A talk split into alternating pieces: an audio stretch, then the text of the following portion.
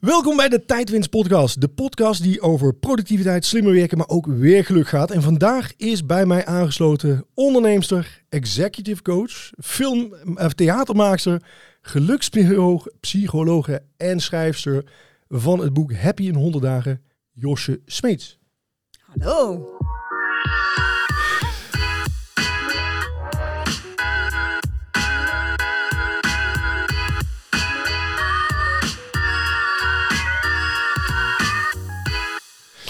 Josje, leuk dat je er bent. Ja, zeker. Uh, dat woord gelukspsycholoog, daar struikel je over. Hè? Ja, ja, ja, ja, ja, ja. Dat, ik kan mijn strot niet uitkrijgen. dat weet ik. Hij is ook lastig. Ja, hoe, hoe word je gelukspsychologe? Uh, nou, eerst uh, studeer je af als gewone psycholoog. Ja. en ik heb heel lang in het forensische veld gezeten. Dat is bij Pieter Baan Centrum. Dat ja. kennen de meeste mensen wel. zware criminelen. Ja. mensen die echt heel ziek zijn in hun hoofd. behandeld, om het zo maar te zeggen. Daar heb ik heel veel geleerd. Ja. Heel uitdagend, maar uh, na tien jaar vond ik het ook heel zwaar. Dus... Uh, ik kan me voorstellen dat dat, dat dat ook gewoon echt wat met je doet. Wat je daar allemaal dan meemaakt en hoort. En, uh... Ja, absoluut. dus... Um, laat ik het zo zeggen, je leert natuurlijk in je studie perfect hoe je privé en professionele ja. grens, hoe je die kan bewaken. Maar je blijft toch een mens. Ja. Dus je gaat wel ook relativeren. Mijn god, jeetje, wat ben ik eigenlijk heel goed en veilig opgegroeid. Als je ziet uh, waar andere mensen vandaan komen. En, ja. uh, maar op het moment dat je een frivole twintiger bent en je bent single en uh, je bent nergens aan gebonden, vond ik het makkelijker om te combineren dan wanneer je dan uh, zelf ook uh, uh, meer verantwoordelijkheden krijgt. Je, je, wordt verliefd, je ja. wil kinderen, et cetera. Toen vond ik het echt moeilijker te combineren. Dus ja. op een gegeven moment ben ik daar ook mee gestopt. Ja, maar was het dan vooral om, om je, je uh, het beter te kunnen uh, combineren met je privéleven en je volwassen leven? Dat je zegt van nou, dan, dan vroeg dat te veel van me, dan was het te heftig die baan? Nee, maar toen was wel uh, dat het veel meer, it hit me in the face. Ja. dat ik veel meer daarover na ging denken. Dat ik denk van shit, het, het kost me wel veel energie. En Ja. op, als, als op een gegeven moment je werk meer energie gaat kosten dan dat het oplevert, ja, dan moet je natuurlijk altijd tot de conclusie komen. Maar ik heb er eerst nooit zo bij stilgestaan dat ik al die leuke dingen deed en ik ging reizen en ik had vrijheid. Ja. En opeens krijg je thuis ook verantwoordelijkheden, waardoor er ook dingen zijn die energie kosten. En toen Ja. opeens dacht ik, van waar ben ik eigenlijk mee bezig? Ja. Waarom ga ik niet in die 40 uur dat ik werk iets doen waar ik heel gelukkig van word? Dus toen ben ik gestopt met eh, de hele GZ, terwijl ik het hele traject had doorlopen. En toen heb ik de keuze gemaakt om voor de liefde naar het zuiden te verhuizen. Ja, waar En, je ook eh, vandaan komt. Waar ik ook oorspronkelijk vandaan kom. En eh, ja, nou, daar ben ik heel andere dingen gaan doen. Ja, zeker nog, dit is volgens mij ons eerste gesprek in het ABN. Ja, ja, ja, dat is ook echt even wennen. Dat is echt heel grappig. Maar, ja, moet je even schakelen. Ja. Hey, maar, ehm, en, eh, want toen die tijd bij, het- bij het Pieter Baan Centrum, in, in die tak van sport, dan zit je dus voornamelijk te werken met ja, criminelen of in ieder geval mensen die iets eh, gedaan hebben wat, wat, waarvoor ze voor een rechter moeten komen waarschijnlijk. Ja. Mhm. Hoe maak je dan van daaruit de overstap naar gelukspsychologie? Zo van, oké, ik heb gezien hoe het niet moet en dan gaan we de andere kant op. Hoe, hoe is dat gegaan? Ehm, in eerste instantie ben ik les gaan geven aan de Universiteit van Maastricht eh, als docent psychologie. En wat het leuke is, dan doe je eigenlijk de hele studie opnieuw. Want ehm, ik weet nog heel goed dat mijn professor eh, die me aannam, die zei van ja Josje, ehm, het onderwijs komt niet naar jou toe, maar Ja. jij gaat naar het onderwijs toe. En dat is heel leuk, dus je mag de vakken uitzoeken die je zelf wil eh, doseren. En ehm, wat helemaal nieuw was, was de positieve psychologie. Ja. En die bestond nog niet toen ik mijn studie deed destijds aan de Universiteit van Utrecht. Ja. En ik dacht, oh wat leuk, dat is helemaal aan het begin van de lijn. Dus meer in de preventieve hoek. Ja. Hoe kunnen we er nou zor- voor zorgen dat mensen zoals jij en ik, dat we gelukkig blijven, eh, mentaal fit blijven, vitaal blijven, eh, dat we overeind blijven, geen stress krijgen, et cetera. En ik denk, wacht eens even. Als je dat gaat doen, dan ben je dus eigenlijk met mensen die in principe nog gezond zijn, die Ja. gewoon eh, nog eh, eh, ja, kunnen aanpakken, nog dingen Ja. kunnen veranderen, die dus misschien ook nog wel wat energieker zijn en positiever in het leven zijn, staan. Die mensen kun je dan helpen om te zorgen dat ze uiteindelijk niet zo ziek worden dat ze helemaal niks meer kunnen. In plaats van mensen die al ziek zijn behandelen. Nou ja, daar werd ik zelf zo happy van. En Ja. ook zo leuk dat het stukje geluk wat meer naar voren kwam Ja. eh, in die depressieve klinische psychologie. Dat ik Ja. dacht van, nou ja, daar wil ik meer van weten. En daar ben ik mee in gaan specialiseren. En uiteindelijk eh, als gelukspsycholoog het land ingetrokken. Ja, ja. ja en uh, even voor, ja, natuurlijk ook om, tenminste, we hebben het hier nu over, om een beetje te relativeren. Ik ga er niet vanuit dat als mensen niet gelukkig zijn, dat dat uiteindelijk de mensen zijn die jij dan terecht, ja, die terechtkomen bij Pieter Baan Centrum. Ik denk dat daar ook gewoon echt mensen zaten waar Uiteraard. gewoon echt een steekje mee los had gewoon. Ja, weet je wat gewoon is? Ehm, bij Pieter Baan Centrum dan heb je gewoon vaak met persoonlijkheidsstoornissen, ja, uh, stukjes wat in het DNA, et cetera, zitten. Je hebt ook gewoon uh, mensen die um, mentaal ziek zijn, een normale depressie hebben, bijvoorbeeld. Ja, ja die komen niet meteen Pieter Baan. Nee, precies. Nee, nee, nee. Dan heb je zo'n heftige um, stoornis dat het je dusdanig beperkt om een normaal leven te leiden, dat je Ja. zelfs je leven gaat saboteren. Dat is het eigenlijk. Ja, precies. En dat is heel ver af van ja, eh, de normale mensen die, eh, ja, die gewoon gelukkiger willen worden in het leven. En Mhm. ja, die de kleine dingen misschien wel fout doen of slecht aanpakken of zichzelf saboteren, waardoor ze dan niet gelukkig zijn of, of ja, niet de weg zien naar hoe kan ik nou gelukkig Ja. worden. Of focussen op eh, wat minder positieve dingen. Ja. En, eh, nou ja, eh, dat stukje, daar in dat veld, daar zit ik dus nu. Ja, En ja, dat is echt superleuk, want er is heel veel vraag naar. Want Ja. iedereen wil natuurlijk gelukkig zijn. En je hebt het al over het stukje ongelukkig zijn. Het is natuurlijk ook helemaal niet verkeerd, hè? Als je af en toe wat mindere tijden hebt. En dan gebeurt iedereen wel eens wat. Eh, als je nu in Oekra- Oekraïne eh, leeft bijvoorbeeld, nou geloof me, dat heeft een behoorlijke impact.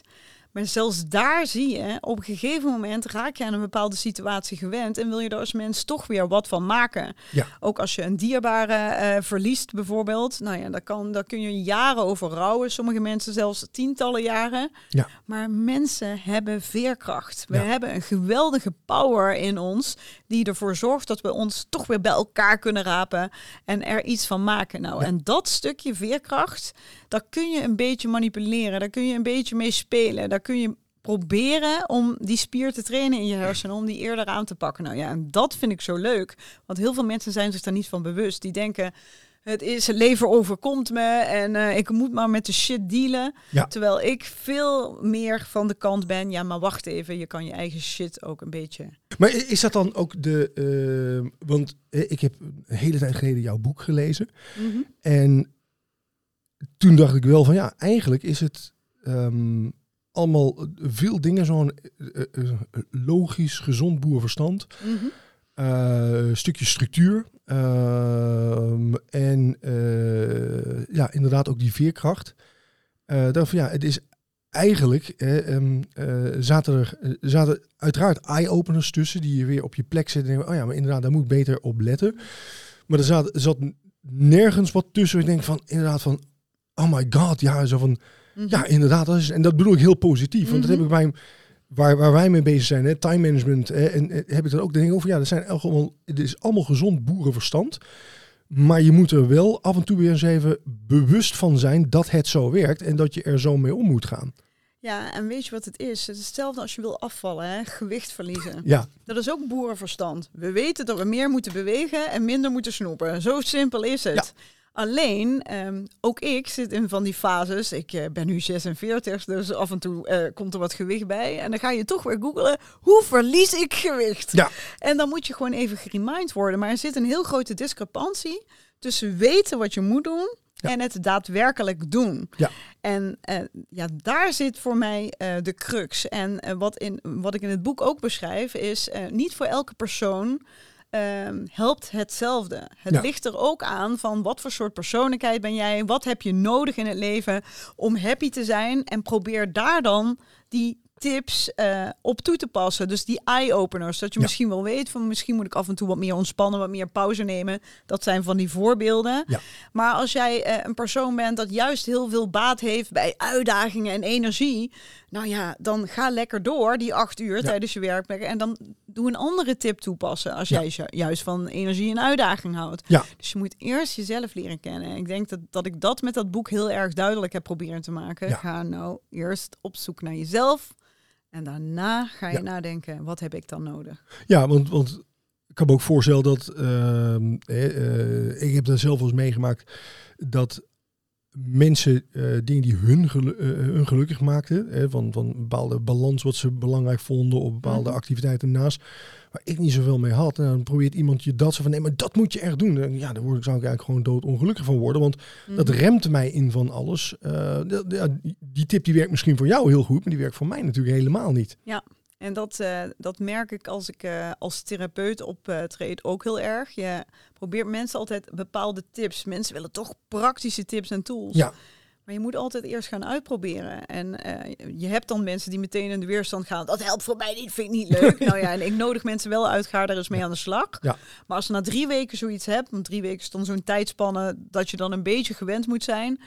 Ja, dan, dan is het het niet voor jou. En dan Ja. gaan we weer iets anders oppakken. Maar dat kan inderdaad voor jou iets heel anders zijn dan dat het voor mij is. Ja, hey, maar eh, want ik, ik zeg net van, ja, mensen proberen eh, eh, met alle goede bedoelingen van die, proberen ze hun tips aan jou te delen. Van nou, doe dat dan ook. Ehm, dan ontstaat zo'n bepaalde druk ook van, van ja, als je dit moet je allemaal, dit moeten we willen, dit is in zwang, dan pas ben je gelukkig. Hè? En dat merk je wel.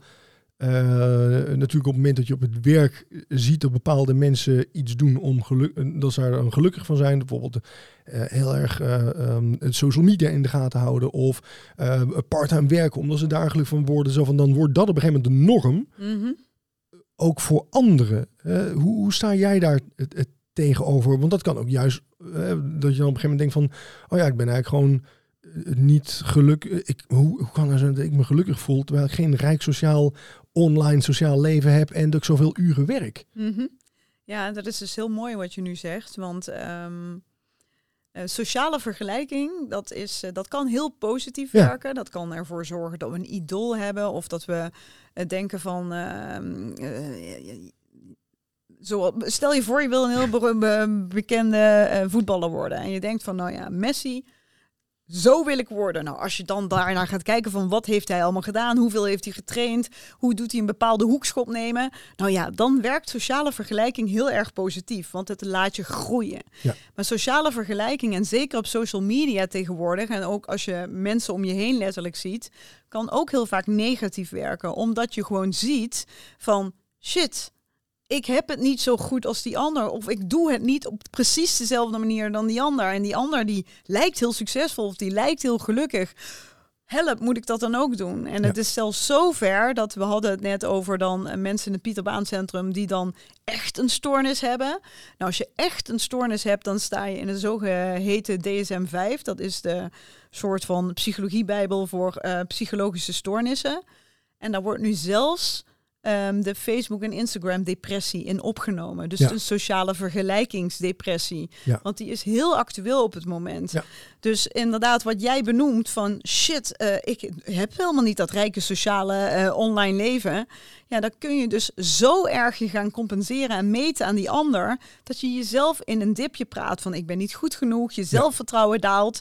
Als je zelfvertrouwen daalt, dan durf je ook minder gesprekken aan te gaan, minder dingen op te pakken. Waardoor je uiteindelijk ook daadwerkelijk depressief wordt. Dus dat is een hele gevaarlijke.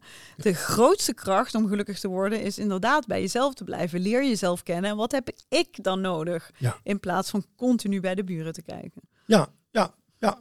En ehm, je had het net over hè, bijvoorbeeld mensen in de Oekraïne. eh, nou, die maken dan echt behoorlijk wat mee. Eh, ehm, eh, ook die mensen, ehm, ja, ondanks dat je een behoorlijke rugzak hebt. en Je ziet bijvoorbeeld ook heel veel kinderen die hier in Nederland aankomen. En denk van, jemig, wat hebben die wel niet allemaal meegemaakt daar? Mhm.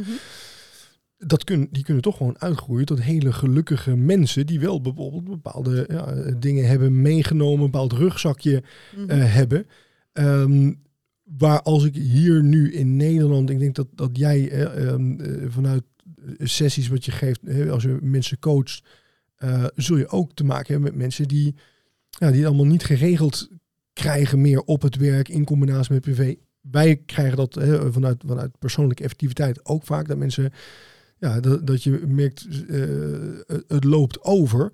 Waarbij je dan vaak ziet dat, dat de, de vroegere, de oudere mensen op het werk, de, de vorige generatie, de Mhm. generatie X en, en, en zelfs nog de generatie daarvoor, zegt ja, maar hè, de lat ligt ook wel een stuk lager tegenwoordig. Mhm. Hoe merk jij dat ook? Dat, dat, dat, dat want ik vraag me dan altijd echt af van, van zijn mensen dan nu meer vatbaar of, of minder ja, veerkrachtig? Ehm, ik, ik denk persoonlijk niet, maar hoe zie jij dat? Hoe, als, als dat zo ja, in, jouw praktijk eh, ziet?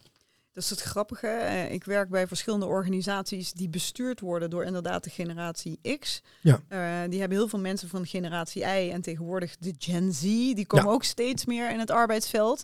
En dan hoor ik inderdaad dat soort uitspraken ook van "Ah, ze kunnen ook nergens meer tegen tegenwoordig. en eh, Ze hebben allemaal een burn-out. ja, precies. Enerzijds klopt dat ook, want het aantal burn-outs is daadwerkelijk verdubbeld de afgelopen 20 jaar. Ja.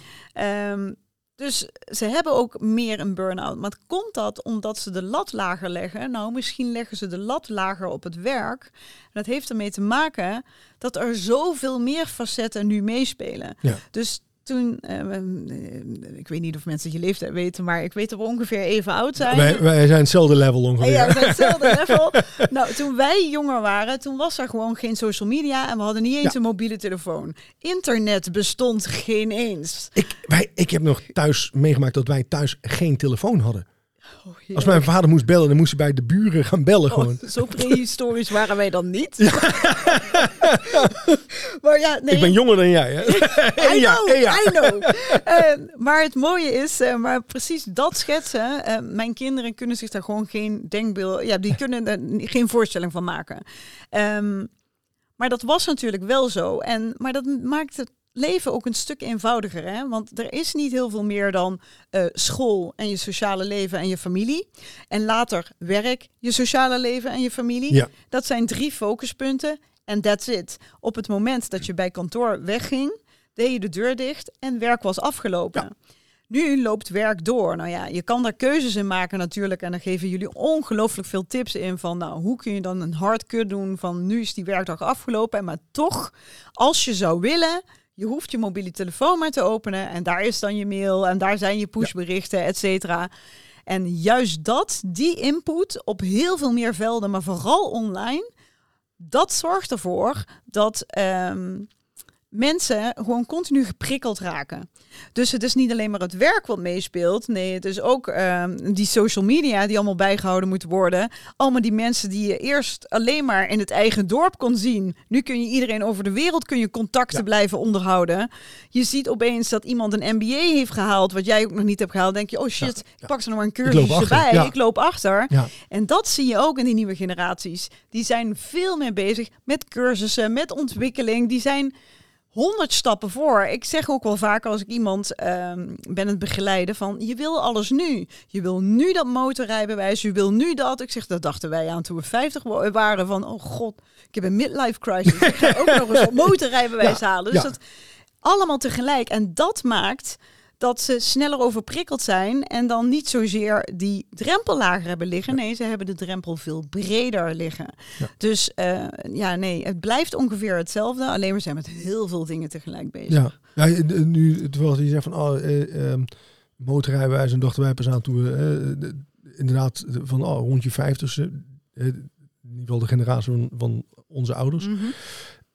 Pas was Hugo de Jonge, die werd eh, afge, eh, neergesabeld online omdat hij tegen een meisje had gezegd. ehm, eh, die dan had gedaan van ja, ik kan geen huis kopen. ehm, van, dat hij had gezegd van ja, zoek een rijke vriend. Hè. Ik weet niet of je Mhm. dat meegekregen heb ik gezien. maar dacht ik ook, ik denk van ja, hè, ehm, natuurlijk is dat niet handig om dat te zeggen. ik vind het ook niet gepast. Maar toen dacht ik wel, ja, maar wacht even, het is helemaal niet normaal dat een, een, iemand alleen een huis kan kopen. Eh, eh, bijvoorbeeld als je parttime werkt. eh, het is gewoon ehm, normaal, tussen aanhalingstekens, dat je ja, een huis koopt op het moment dat je ja, met z'n met z'n tweeën, zodat je op één salaris gewoon zelf een huis kunt kopen. Mhm, Ja, dat is ook, dat is ook in, in, in onze generatie niet normaal. Dus mhm. de, en jij zegt nu van, als ze willen alles, eh, die generatie wil alles nu tegelijkertijd. Denk, ja, die wil eh, en ruimte voor zichzelf en een eigen huis kunnen kopen. ja, van één salaris, ja, dat is natuurlijk ook wel, dan leg je de lat ook wel heel erg hoog. Ja, dat is ook zo. Maar dat, dat is gewoon omdat we gewoon eh, middels eh, zoiets moois als het internet, we kunnen gewoon zien wat Ja. allemaal mogelijk is Ja. in de wereld. Ja. Nou, en mensen die, die focussen gewoon, eh, ja, dat is, het is gewoon een dopamine shot. Want op het moment dat jij nu alles kan hebben en dat huis en dat ding, daar krijgen we een instant rush van. Daar krijgen we een kick van in onze eh, hersenen. En dan krijgen we dus eh, die dopamine rush. Ja, en dat willen we allemaal nastreven. Ja. En inderdaad, eh, in onze tijd kon je ook geen huis kopen op één salaris. Sterker nog, ik heb dat destijds geprobeerd. En ja, nou ja, ik kon gewoon eh, een, een schoenendoos heb ik uiteindelijk kunnen kopen. Was Ja. ik heel blij mee. Ja. Schoenendoos. Mooie schoenendoos. Ja, mooie schoenendoos. Eh, maar, ehm, ja, maar nu, omdat, het allemaal, omdat je het allemaal ziet, en je ziet het ook bij anderen die misschien wel dat huis al hebben kunnen kopen, dat maakt dat mensen, ja, je willen ergens bij horen. We zijn sociale wezens, we willen bij de kudde horen. Dus gaan we ons afzetten, vergelijken en dan willen we dat ook. En dan gaan we klagen als dat niet lukt. Ja. Dat leggen we vaak buiten onszelf. Ja, eh, herkenbaar. En, maar is dat, is dat het belangrijkste verschil, denk je dan nu met de jongere generatie ten opzichte van nou, eh, onze generatie? 100 procent. Ja. Er is, dat is dus uit die onderzoeken gekomen waarom Ja. het aantal burn-outs verdubbeld is. Ja. Alleen maar door de opkomst van de technologie. Ja. Dus, eh, en dat heeft natuurlijk heel veel ehm, dingen die dat triggert. Maar het heeft vooral eh, dat, dat we continu aanstaan. Ja. Continu geprikkeld zijn. Ja. Eh, continu, we kunnen het allemaal instant gratification. We kunnen nu onze behoeften bevredigen om gelukkiger te zijn door alleen maar de mobiele telefoon en even te kijken of er weer berichtjes binnen zijn. Ja, eh, toevallig heb ik dit weekend het, eh, het boek gelezen van eh Thijs Lauwensbach, eh Mhm. Asociale Media. Mhm. En ehm, eh, eh, daarin had hij het ook echt over het, het feit dat mensen, het is een verslaving. Mhm. Dus, 100%. dus het is echt een verslavingscyclus. nou, vergelijkbaar met hoe ons brein omgaat met heroïne en, en, en cocaïneverslavingen. Mhm. Ehm, en dat het niet eens is dat je per se overprikkeld bent, maar dat eh, constant het gevoel van ik zou nu een berichtje kunnen binnenkrijgen, ik zou nu even kunnen kijken op social media. Dus Mhm. het gaat niet eens om dat je er echt mee bezig bent, maar vooral het ik zou nu kunnen kijken of ik zou nu een berichtje kunnen krijgen. En, en dat merk ik ook bij onze cursisten vaak van. eh, als dan vraagt van, van eh, hoe is het? Nou, iedereen zegt altijd druk, want dat moet je tegenwoordig, hè, dat, dat, dat hoort er gewoon bij. En als dan vraagt van, van eh, work-life balance, wat mensen heel belangrijk vinden, van, van ja, waar schort dan van ja, het kan, ehm, het gaat altijd maar door, het s'avonds in het weekend. En als je dan doorvraagt van, oké, maar hoe vaak word je dan echt daadwerkelijk s'avonds gebeld en hoe vaak krijg je mailtjes waar je echt wat mee moet, dan valt dat eigenlijk wel mee. Maar ze hebben wel het idee dat ze het constant in de gaten moeten houden. Mhm. En in de helft van de keren als je dan gaat kijken, dan ligt er ook wat. Wa- Wat prima tot maandag kan, of de volgende werkdag kan blijven wachten. Maar het doet wel wat met je, want je voelt je constant opgefokt. En dat is dus precies eh, wat ik eh, bedoel met die eh, prikkels. Precies wat Thijs zegt. Ja. heel mooi boek trouwens, heb ik ook gelezen. Ehm, die verslaving, dat, dat, dat is die dopamine die Ja. vrijgemaakt wordt. Nou, dat is een van de gelukshormonen, maar het is het korte termijn gelukshormoon. Ja. En eh, of ik nou chocola eet inderdaad, of eh, cocaïne snuif, dat geeft allemaal hetzelfde gevoel. Ja. Die social media is het meest voor de hand liggende. En we zijn eigenlijk allemaal eh, verslaafd aan onze mobiele telefoon. Ja. Ehm, maar omdat je weet en inderdaad van oh, dat fijne gevoel wat dat geeft, gaan we eh, er eh, compenseren door inderdaad continu aan te blijven staan, continu alert te zijn. Ja. En dat noemen we in de psychologie dat we overprikkeld zijn. We zijn gewoon, als we ons letterlijk eh, gaan meten, zien we dat de cortisol en adrenaline niveaus dat die hoog blijven, omdat je in die focusstand blijft en alert blijft van er zou wel eens iets kunnen binnenkomen. Ook al komt er inderdaad maar één berichtje binnen van het werk of misschien zelfs helemaal niks. Ja. Maar het feit dat je rekening houdt met het feit dat, Ja. dat zorgt ervoor dat we aanstaan, Ja. overprikkeld raken en sneller in die burn-out. Ja, ja en dat is, eh, eh, eh, want Uh, dopamine, endorfine, die hebben natuurlijk een hele hoge, uh, die, die breken heel snel af in het, in het lichaam. Mhm, Terwijl mhm. ja, uh, allemaal de stresshormonen, die blijven gewoon heel lang hangen. Je kunt heel lang gestrest zijn, je kunt even blij zijn. Zo probeer ik mensen altijd uit te leggen. Ja, precies. Alleen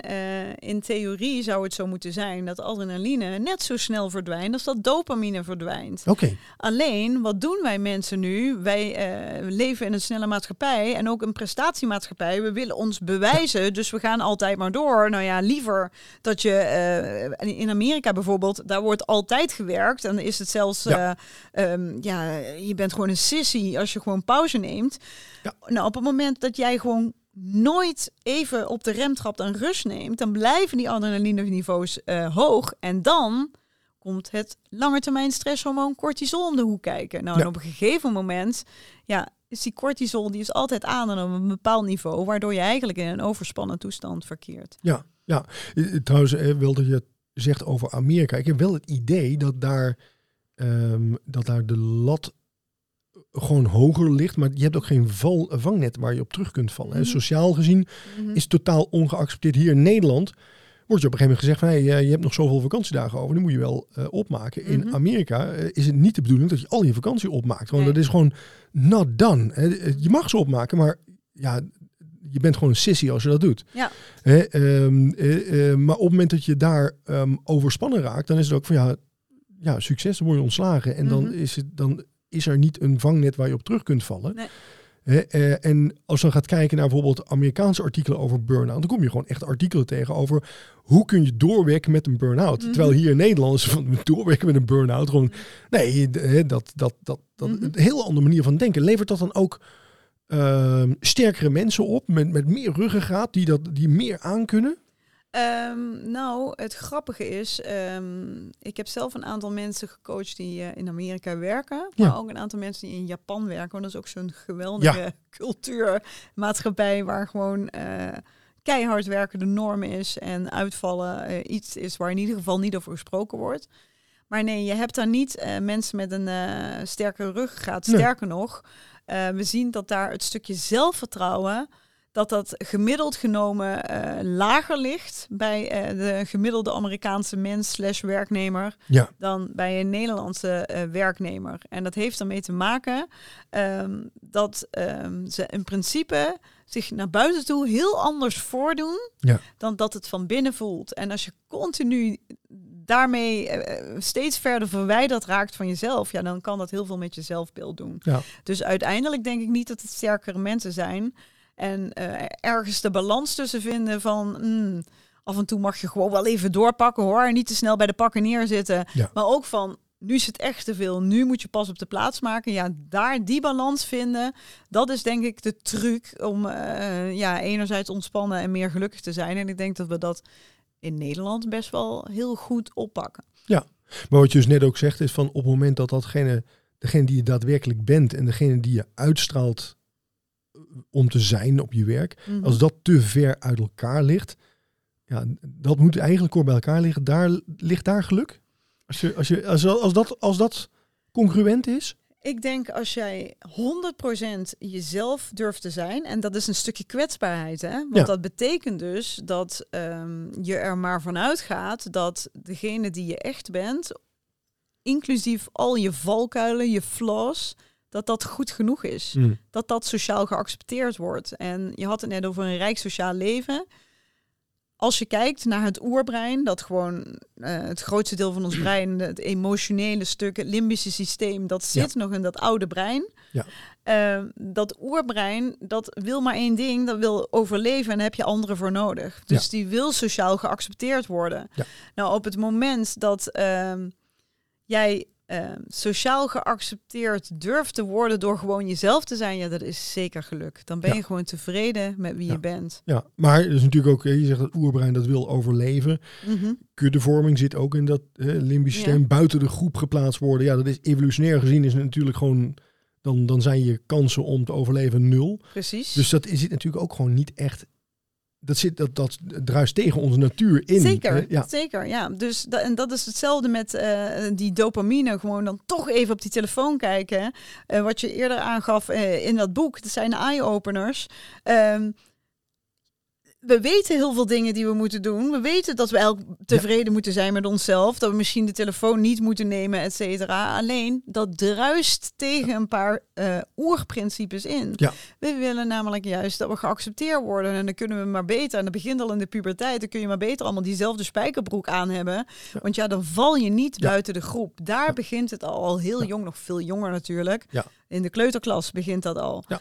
En dat is hetzelfde uh, met die telefoon. Want daar kun je dus weer zien wat de ander doet. Ja. En dan kun je je dan weer aan meten, zodat je weer sociaal geaccepteerd wordt. En zo blijven we in datzelfde visieuze cirkeltje hangen. Ja, ja. ja eens. En um, nu hadden we over jouw boek heb je een honderd dagen. Dat is ook gewoon echt een, een traject wat je moet door, doorlopen. Mm -hmm. um, want um, ik denk dat wat mij aansprak is ook dat er gewoon echt alleen maar dingen voorbij komen. En ik, ja, nou ja, nee, dat is ook eigenlijk gewoon heel logisch. En ja, dat moet ik ook doen. En je moet dat, je zou het kunnen lezen en denken van, nou ja, daar ga ik eens even mee aan de slag. Nee, je moet dit gewoon echt langere tijd, moet je hier gewoon bewust mee aan de slag gaan om, ja, om dit ook uh, een plek te geven en het ook echt te gaan doen.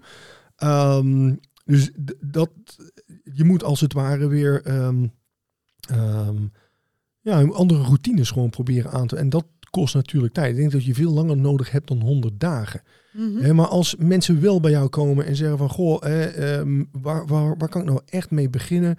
Of wat zijn dan de twee of drie dingen waar je echt zegt van nou, daar, daar zou je meteen, als je die al gaat doen, dan ga je al op hele korte termijn gewoon meer geluk, meer rust ervaren. Wat zijn dan dingen die voor iedereen werken?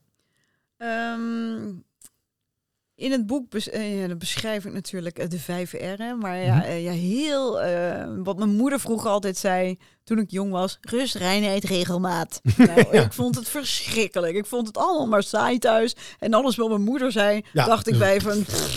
Kansloos. Ja, nou ja, dat, dat, denk, nou, dat denk ik natuurlijk af en toe nog steeds. Want dan zet je je ook tegen af, want dan kun je jezelf... Nu ben je zelf moeder. Ja precies.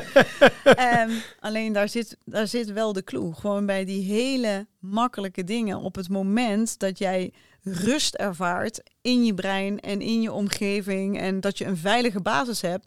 Daar gaan wij mensen heel erg goed op. Vanuit ja. daar kun je accelereren. Alleen, daar ontbreekt het heel veel mensen aan altijd als ik mensen coach, dan vraag ik in het eerste gesprek: wat is je hoofdhulpvraag? Nou, geloof me dat een 80% het uh, antwoord zal zijn: ik wil meer rust. Ik ja. wil meer rust in lijf en leden. Nou, en die rust die ontbreekt het aan heel veel mensen. Die rust kun je natuurlijk zelf creëren. Wat voor de ene rust is, uh, is misschien 30 dagen uh, in een hutje op de hei gewoon compleet prikkelvrij. En voor een ander is het al rust als ze gewoon eens een middagje um, een rondje om kunnen wandelen in plaats ja. van alleen maar achter die pc zitten. Dus rust is voor iedereen anders. Maar daar naartoe streven, dat uh, middels dat stukje regelmaat, dus routines inbouwen. Daar zit een hele belangrijke crux. Want het, het, het brein is gewoon een gewoontedier. En het brein gaat gewoon op heel goed op automatismes. Net zoals we automatisch uh, twee keer per dag, hoop ik, je ja. tanden poetst. Um, geldt dat voor alles. En als je dan goed voor je lichaam zorgt en je zorgt ervoor dat je op tijd naar bed gaat en je staat ook op tijd weer op. Je gaat uh, misschien wel sporten of mediteren, wat voor jou gewoon helpt. Maar dat ga je proberen in te bouwen in je leven. Je maakt er echt een routine van. Dat je echt na een half jaar, misschien wel een jaar denkt van ik denk daar niet eens meer over na. Ja. Ja, daar houdt het lijf van. Van ja. die voorspelbaarheid. Daar, daar krijg je een bepaalde rust van. Dan heb je misschien een hele drukke dag. Maar je weet wel, oké, okay, straks rijd ik naar huis. En daar ga ik weer volledig die ontspanning in. Daar ga ik mijn ritueel in. En dan slaap ik een nacht goed. En dan ziet het er morgen weer heel anders uit. Ja, daar, ja dat kan in principe iedereen gewoon toepassen. Dus, dus wat jij zegt, hè, van de, we hebben net heel gehad over dat constant aanstaan. En mm -hmm. uh, wat mensen dus tegen jou zeggen, ja, ik wil meer rust eigenlijk ervaren. Mm -hmm. En dan is wat jij dus eigenlijk als tip geeft, is je moet voor jezelf uitmaken van hoeveel rust mis je dan op dit mm -hmm. moment. Maar dat moet je dus wel echt inbouwen. Um, echt bepaalde routines van rust, waar, waar, waar je dus weet van dat komt dus constant terug. He, van ik heb een bepaald ritueel. Als ik naar huis ga, dan doe ik dat of dat. Of mm -hmm. ik ga zoveel keer in de week sporten. Of ik heb dan een middag voor mezelf. Of wat, wat je nodig hebt, maar wil ook echt een routine. Zodat, jou, ja, dat, je, dat, dat je dat ook altijd gaat doen. En dat je brein daar ook een beetje op kan geconditioneerd is. Precies dat. Want um, natuurlijk ik kan heel veel tips geven van eh, ik ben een heel grote fan van sport. En dat weet jij, want dat is geluksbevorderaar nummer één. Ja. Alle vier de gelukshormonen komen dan vrij. Daar word je heel rustig en tevreden van. Ja. Daar gaan we het misschien straks nog over hebben. Alleen dat geldt gewoon niet voor iedereen. Het is juist de truc van, ga er zo nou eens bij na van waar ontspan ik van? Waar krijg ik energie van? Waar word ik normaal gesproken rustig van? Ja. Nou, iedereen weet wel één ding te noemen. En probeer dat continu te implementeren, liefst dagelijkse basis. En eh, als je dat dan, als je daar een routine van maakt, nou, eh, de minimum is dan 66 dagen. Mhm. Dat betekent eh, na 66 dagen wordt het wat meer automatisch voor het brein. Dan gaat het brein geen energie meer moeten geven aan dat stukje rust, want dat doe je dan automatisch. Ja.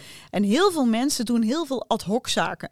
Als ik bij organisaties kom, dan hebben mensen meeste last van, ja maar shit, dan staat weer een collega aan mijn bureau of er is toch weer een urgente e-mail van een klant. Ja. En daar worden mensen onrustig van. Nou, als je dan in je privéleven in ieder geval, maar misschien ook wel op het werk, zorgt dat je een aantal dingen automatiseert, Ja. dan zorgt dat voor veel meer ruimte en rust in je hoofd. Ja. En Ja. dat, is, dat is echt de truc. Ja, en, eh, en hoe, hoe kun je dan aan jezelf meten, eh, hoe kun je meten dat je rustig genoeg bent? Want he- heel veel mensen heb ik het idee, die zijn zo gewend aan onrust, dat ze niet eens meer zelf beseffen hoe onrustig ze zijn.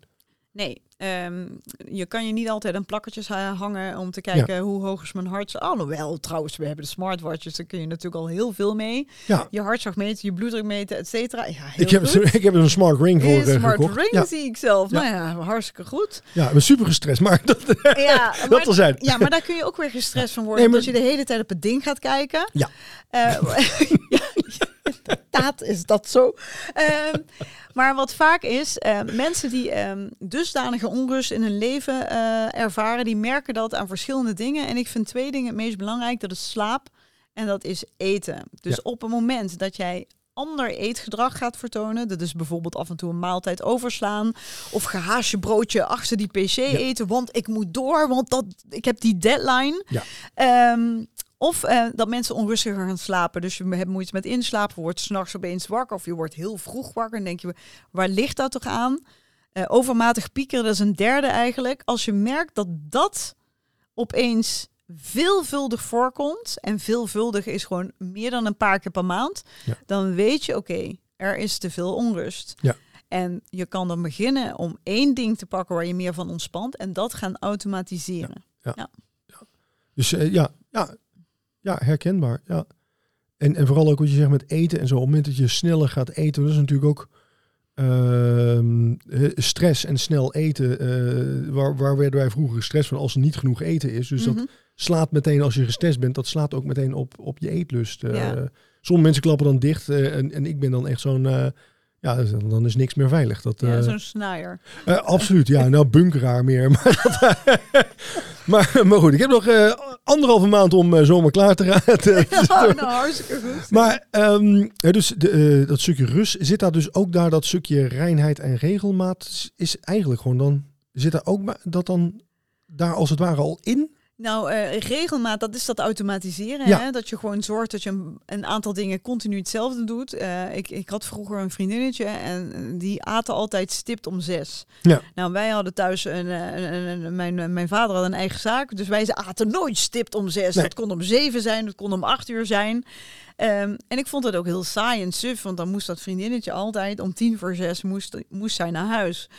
En nu denk ik van ja nee, hoe fijn is dat? Want het Ja. brein en het lijf, dat maakt zich klaar voor we gaan dadelijk eten. Dat betekent ook dat je verteringshormonen en zo al langzaam op gang komen, waardoor dat eten beter verteerd wordt, Ja. als dat je per ongeluk opeens al om zes uur je eten, terwijl je dat normaal om acht uur. Ja. Dat soort simpele zaken van die regelmaat, waar niemand bij stilstaat, dat kan echt het verschil maken tussen rust voelen of onrust voelen. Ja. En dus ook wat happier en positiever zijn en dat niet zijn. Ja. Eh, maar het stukje reinheid heeft vooral te maken goed voor je lichaam zorgen. Ja. En dat weten we natuurlijk ook allemaal. Maar eh, goede voeding, ehm, veel sporten, ehm, af en toe social detoxen, gewoon niet zoveel op je mobiele telefoon, veel pauzes inlassen. Nou, al dat soort dingen. Echt goed voor jezelf zorgen.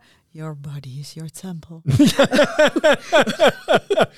Bij sommige mensen is het een wasteland, maar... Ja, maar, ja, precies. Eh, ja, ja, ja. en dat weten we allemaal en hebben we allemaal geen zin in. Want dat is dus inzet op langer termijn geluk. Dan moet je af en toe die dopamine eh, ja. negeren. Dus eh, dat lekkere frietje laten staan.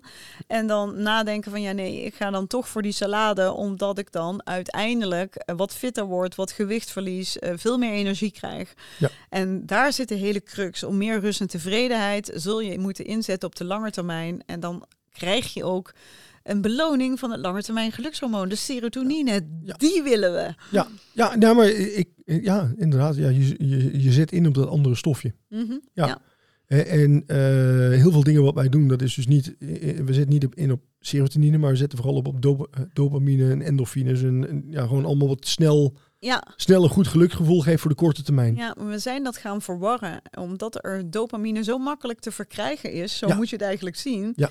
En het geeft instant gratification. Nou, je vergeet helemaal dat er eigenlijk nog een ander stofje bestaat waar we blij van worden. Ja. En waar we vooral heel rustig en zen van worden. En dat is die serotonine. En ja, dat is mijn streven. En dan kun je door die rust, reinheid, regelmaat, kun je dat veel meer aanspreken. Ja, ja het klinkt. Ik, ik snap ook waarom. Als je het uh, aan, aan, aan jongere mensen vraagt, of mensen die, die gewoon uh, wat, misschien wat ouder zijn, maar die die dit gewoon ook veel beter kunnen handelen. Want iedereen heeft natuurlijk een andere. Ja, de ene heeft breder schouders dan de ander, kan meer mhm. dragen. Dat dit ook allemaal heel uh, saai en, en, en misschien wel een beetje uh, slap klinkt. Uh, ik vind het, ook niet... saai. Ja, het is ja, totaal niet sexy allemaal. Nee, absoluut niet. absoluut niet. Maar ik heb een mooi voorbeeld, want mijn, uh, het is onlangs hemelvaart geweest. Het hemelvaartsweekend, ik heb twee oudere kinderen en die hadden kaartjes voor een festival hier in de buurt. En um, we konden eigenlijk niet weg, maar uh, ik, wij houden van kamperen. Toen zei ik, weet je wat, dan gaan we toch in een of ander gat in het Limburgse Heuvelland gaan wij kamperen. En de kinderen wilden toch nog mee, want van daaruit zouden ze naar het festival gaan. En ik zal nooit vergeten, want we komen daar dan aan op die woensdagavond. En toen zegt mijn zoon van bijna 16, oh heerlijk. Wat een rust. Wat een rust. En er loeit hier een koe.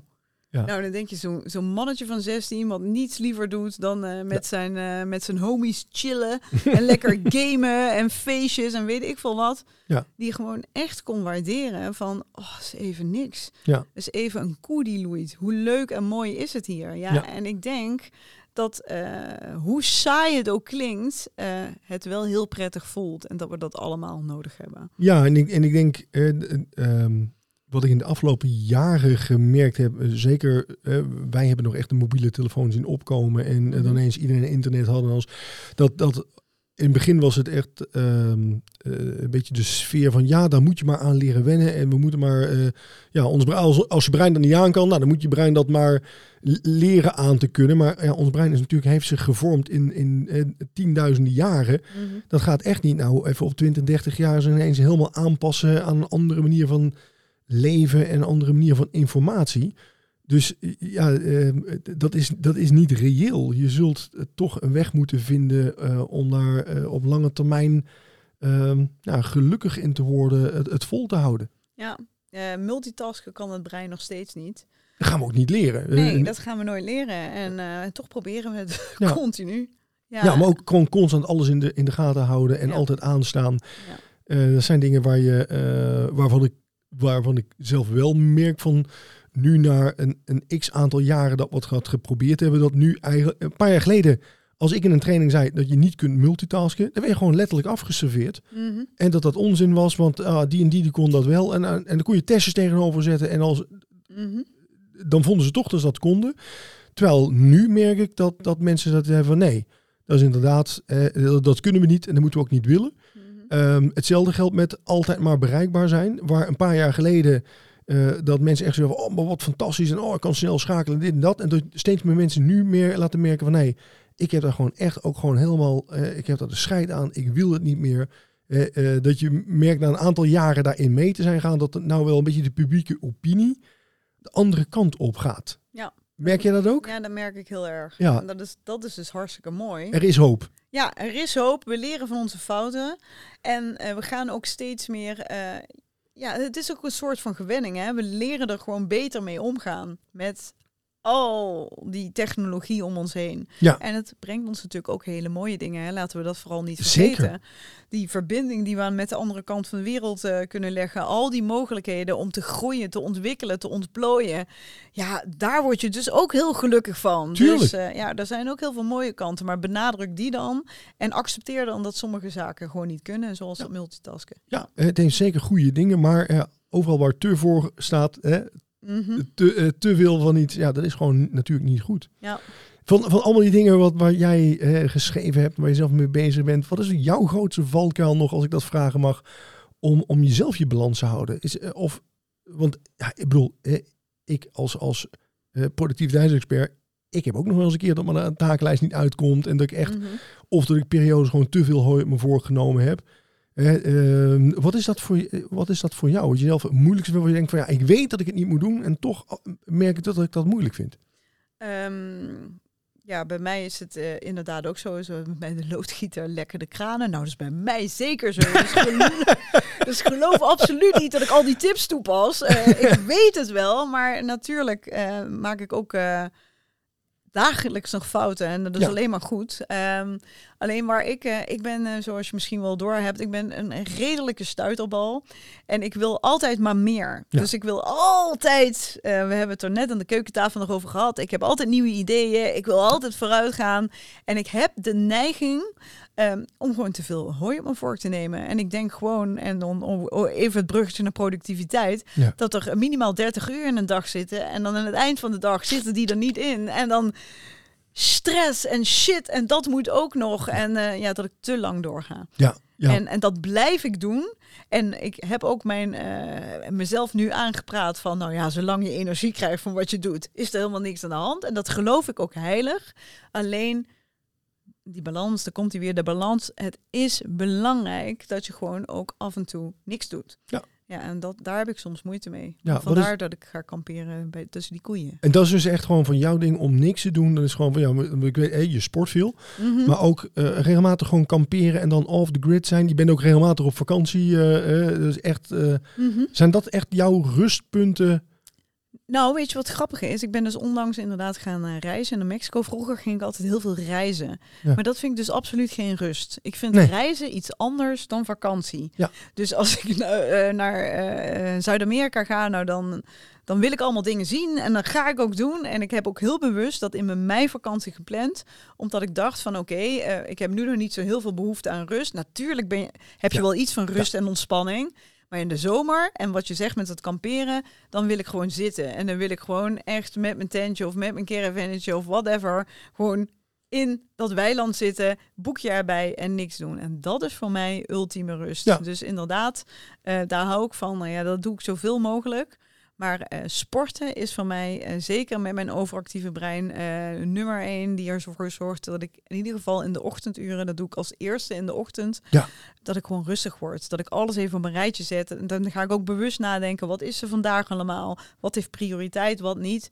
En ik merk gewoon dat ik daar heel veel overzicht en rust van krijg. Heel Ja. fijn. Ja, ja, ja, perfect. Ja, dat is precies wat wij mensen ook altijd aanraden. Zo van, ja, zorg dat je eerst even het overzicht hebt. En, Mhm. en eh, van daaruit, vanuit het overzicht kun je keuzes maken. Ja.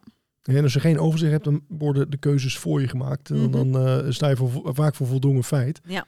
Dus, eh, hey, en qua, qua productiviteit, wat, is er een, een, een, een boek of een advies wat jij ooit gekregen hebt op het gebied van productiviteit, waar we zeggen van nou, hè, je hebt net over die gewoonte van nou, 's ochtends sport en dan de dingen op een rijtje zetten, maar is er ook nog daarnaast eentje van nou, die is me altijd bijgebleven, die pas ik echt toe? Ehm, nou, er zijn meerdere boeken die ik gelezen heb. Maar je, nummer één, Eh, ja, nee, eh, het boek kom ik zo op, maar mijn nummer één tip is eh braindump. Ja. Dus echt gewoon ver, verzin een plaats. Nou, eerst had ik dan echt een, een notitieboekje op mijn nachtkastje liggen. En nu is het dan de notitie in mijn telefoon. En mijn kinderen vinden me nog steeds een boomer, want die zeggen... Mama, daar heb je apps voor. Oké, ik gebruik een notitie in mijn telefoon. Dus alles wat in me opkomt, dan schrijf ik daarop. En dat kunnen nieuwe ideeën zijn, maar dat kan ook van shit, ik moet die nog een, eh, een geboortekaartje sturen. Ik moet alles wat in me opkomt, dat gooi ik daarin en dan is het weg uit mijn hoofd. Dan is, en dat geeft me het aller, allermeeste rust. Want toen ik zelf nog geen eigen ondernemer was, toen was ik er heilig van overtuigd dat ik geen agenda nodig had. Want ik kon het allemaal onthouden. En ik onthield ook echt alles. Maar op een gegeven moment is het gewoon te veel. Maar je, waarom zou je alles onthouden Ja, als je het ergens Ja. je kan wegstoppen? Ja. Die braindump, nou, ik vind het fantastisch. En het mooie is, eh, soms open je niet eens, maar soms wel. En dan denk ik, nou, wat vanochtend een heel goed idee leek, ja, vind ik nu opeens wat minder. ja, Maar, maar er zit ook wel eens gouden pareltjes, tussen. En Ja. dat is gewoon heel mooi. ja, ja, maar inderdaad, eh, ehm, eh, David Allen zegt bijvoorbeeld, eh, ehm, je brein is helemaal niet bedoeld om, om aan werk te denken, maar om over werk te denken. Mhm. Dus, en wat jij nu net zegt, dat heb ik ook van, ik heb ook de gewoonte om dingen gewoon op te schrijven, van, oh, haal het uit je hoofd.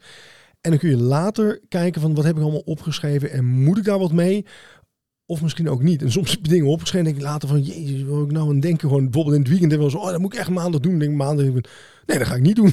Ja. Maar dan nog heeft het nut gehad, want op dat moment dat je het uit je hoofd haalt, heb je, eh, kan, kun je het ook loslaten. Want anders dan blijft het de hele tijd door je hoofd heen spoken. Ja. Dus dat eh, je hoofd altijd zo leeg mogelijk houden. Dus gewoon, wees Ja, een ja. leeg hoofd. Dat is een Ja, goede tip. Lego, heerlijk. Ja.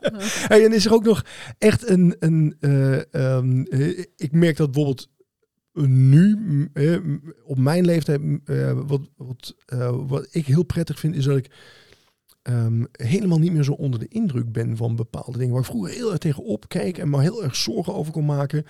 Dat ik nu denk van, oh ja, ja de, de mening van anderen of zo, dat dat, dat echt, ja, dat trek ik me allemaal echt een heel stuk minder aan. Ehm, eh, ook als, als mensen vinden van, oh, dat moet nu en spoed en zo, dat ik daar helemaal niet meer in meega. En dat ik even denk van, oh, oh, wacht even, even, waarom? En dat je durft door te vragen. Dat zijn van die dingen waar ik denk van, dat probeer ik ook echt altijd mensen te leren die jonger zijn dan mij, omdat ik denk van, joh, dat had ik echt tien jaar geleden, twintig jaar geleden ook echt moeten weten. Mhm. Heb jij ook van die dingen waar je zegt van, nou weet je, als ik dit Josje van tien jaar geleden of twintig jaar geleden al had kunnen meegeven, ja, dat vind ik gewoon echt een, een, een, een- ik ben blij dat ik dat nu weet, maar ik had het echt gewoon veel eerder willen weten. Ehm, eh, ja, maar ik wil even inhaken op van ik trek me minder aan van de mening van anderen. Nou, ik vind het wel heel knap hoor dat je dat kan, want dat is, is echt een kwaliteit die je moet leren. En hoe denk je dat dat komt bij jou? Ehm, hoe denk ik dat? ehm, omdat anderen ook maar wat doen. dus, dus ik dacht altijd van, oh, maar die ander die weet hoe dingen, die weet dingen. Zo van, Mhm. Maar nee, nee, dat weet hij helemaal niet. Die, die is ook maar gewoon, die heeft ook maar een mening op dat moment. Die staat, eh, die is op een bepaalde manier opgestaan die dag. En, eh, en, en door allerlei factoren heeft hij op dat moment een bepaalde mening. En Mhm. als ik dan denk van, ja, want dat is zoals het hoort. Of eh, je krijgt een. eh, maar dat heb ik echt geleerd van.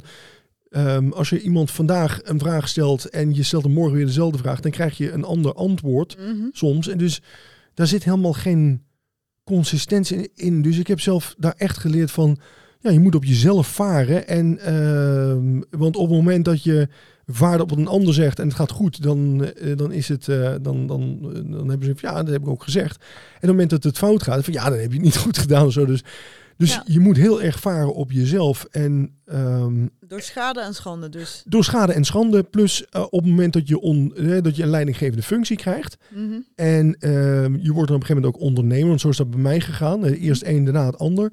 Dan leer je al heel van, dat, dat jij gewoon een besluit moet nemen. En dat het, dat het belangrijker is om een besluit te nemen, wat niet misschien het beste besluit is, maar wel dat je een besluit neemt dat we door kunnen. Want stil blijven hangen vind ik veel, dat, dat, dat slaat helemaal nergens op. Veel eh, kwalijker. Dus je leert dan om je minder aan te trekken van wat anderen vinden en argumenten. eh, daar kun je eindeloos over blijven ouwehoeren. En op een gegeven moment denk ik, oké, prima. Argumenten zijn genoeg gewisseld. Dit gaan we doen. Ja, maar dat is het ook echt. Je leert door het maar continu te doen en te ervaren. En dat is mooi. Ja, omdat je weet van, oh, eh, al die andere keer hebben we er heel lang over zitten, zitten Ja. praten en perfect zitten wegen. En toen was het ook gewoon, de uitkomst was gewoon ook crap. Of niet heel veel, het was wel goed, Precies. maar niet veel beter dan wat we nu doen. Dus neem maar gewoon een besluit. Ja, helemaal goed. Ja, mooi. Ja. Ja. Wat is die bij jou? Ehm, bij mij is het, ehm, ik heb een tijd lang gedacht, ehm, eh, je doet je basisschool, je middelbare school, dan ga je naar de universiteit.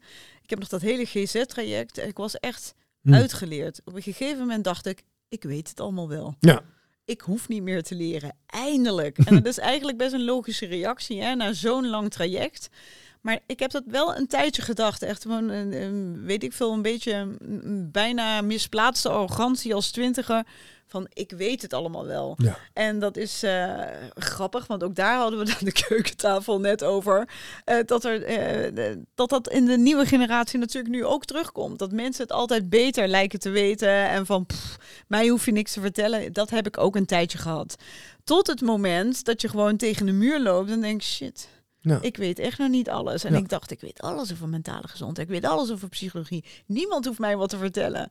Tot het moment dat je denkt van, poeh, ik zit zelf ook even helemaal niet zo lekker. Ja. En toen ben ik, eh, heb ik die omschakeling van de GZ-psychologie naar eh, docentschap.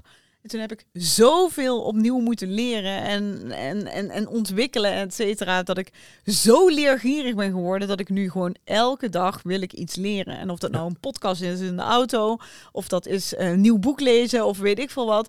Ik denk, ik ben juist, ik vind het juist hartstikke leuk om te leren. Dus dat stukje van eh, leren hoeft niet alleen maar te zijn omdat het moet, omdat Ja. dat vroeger gezegd werd dat je een school en een diploma.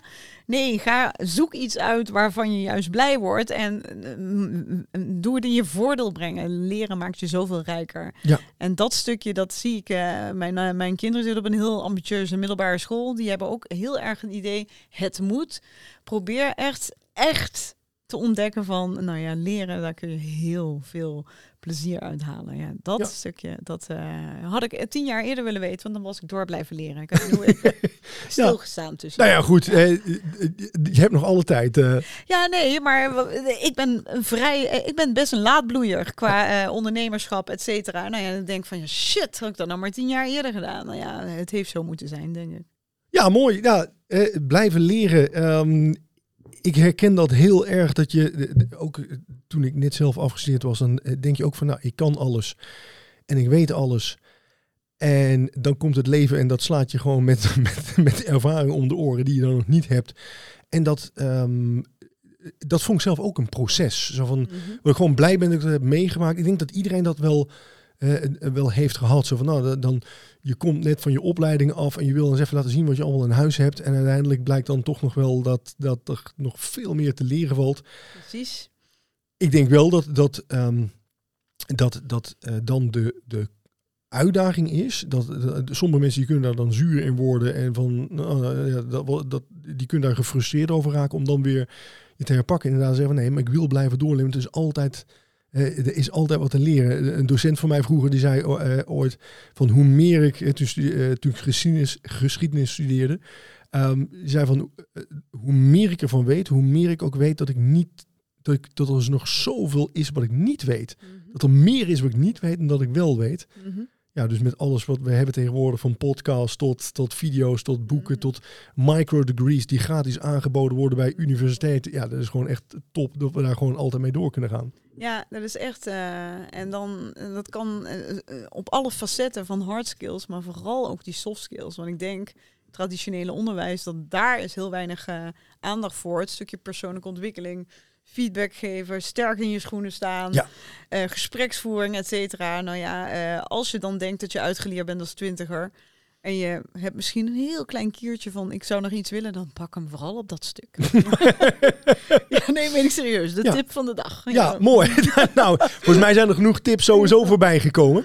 Ja. Josje, ehm, eh, eh, ontzettend leuk eh, om vandaag hier eens even over met jou van gedachten gewisseld te hebben. Mhm. Ehm, voor mensen die meer willen weten over jou, ja, ik hou hem hier even nou voor de camera. Eh, dit boek vind ik echt absoluut sowieso een aanrader. Ik zou eh, er ook echt zeker 100 dagen de tijd voor nemen eh, om hem te lezen en om het te implementeren. Mhm. Waar kunnen mensen jou nog meer vinden? Mijn bedrijf heet hellobetty.nl. Dus hello van Betty Boep. Kunnen ze kijken. Ik sta tegenwoordig ook in de theaters. Yes. Het speelschema van onze theatershow Geluk zonder bullshit kun je ook vinden op mijn website hellobetty.nl. Dus eh, en als je gewoon eh, gelukspsycholoog googelt, kom je me vast ook wel tegen. Hartstikke goed. Mhm. Nou, dank voor je tijd en eh, Jij ook bedankt. Hartstikke leuk. Mensen, ehm, hopelijk voor je een leuke podcast. Eh, wil je eh, meer weten? Check de description. Kijk op de website eh, van, van Josje. En ook als je haar in theater wil zien, nou, daar vind je dat ook. Wij gaan afronden. Dank voor het luisteren. Een hele productieve week en vooral wat meer geluk. Zeker. Dag allemaal.